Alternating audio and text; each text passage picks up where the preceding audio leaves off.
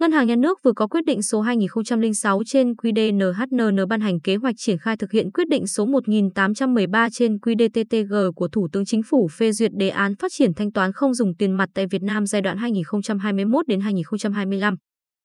Đáng lưu ý là có nghiên cứu, đề xuất cơ chế, chính sách về tiền kỹ thuật số quốc gia. Việt Nam hiện nay chưa có khái niệm chính thức về tiền kỹ thuật số quốc gia, CBDC, trong khi nhiều quốc gia đã nghiên cứu và một số đang thử nghiệm phiên bản tiền điện tử của tiền pháp định do ngân hàng trung ương phát hành.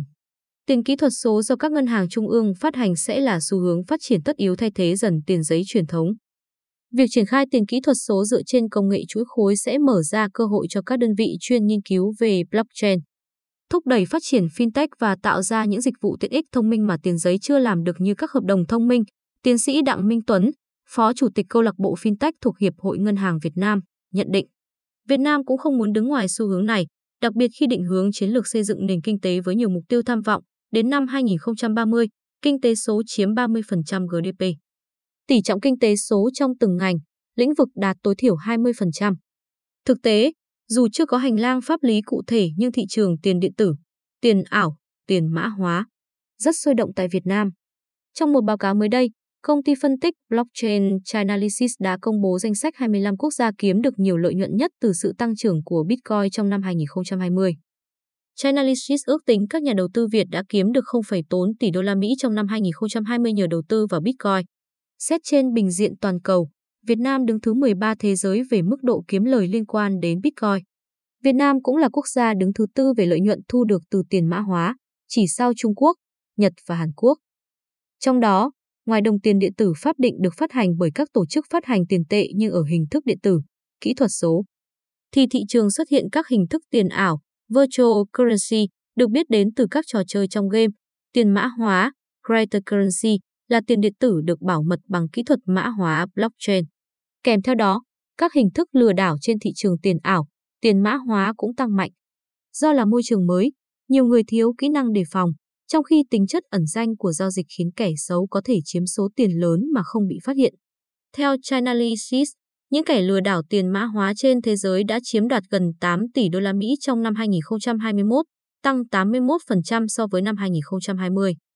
Tại Việt Nam, không ít người Việt từng mất tiền đồng khi đầu tư vào các sàn tiền ảo như Binary Ocean, WeFinex, Reddenbo, Bitono, PostRenX, Denies, Gardenbo.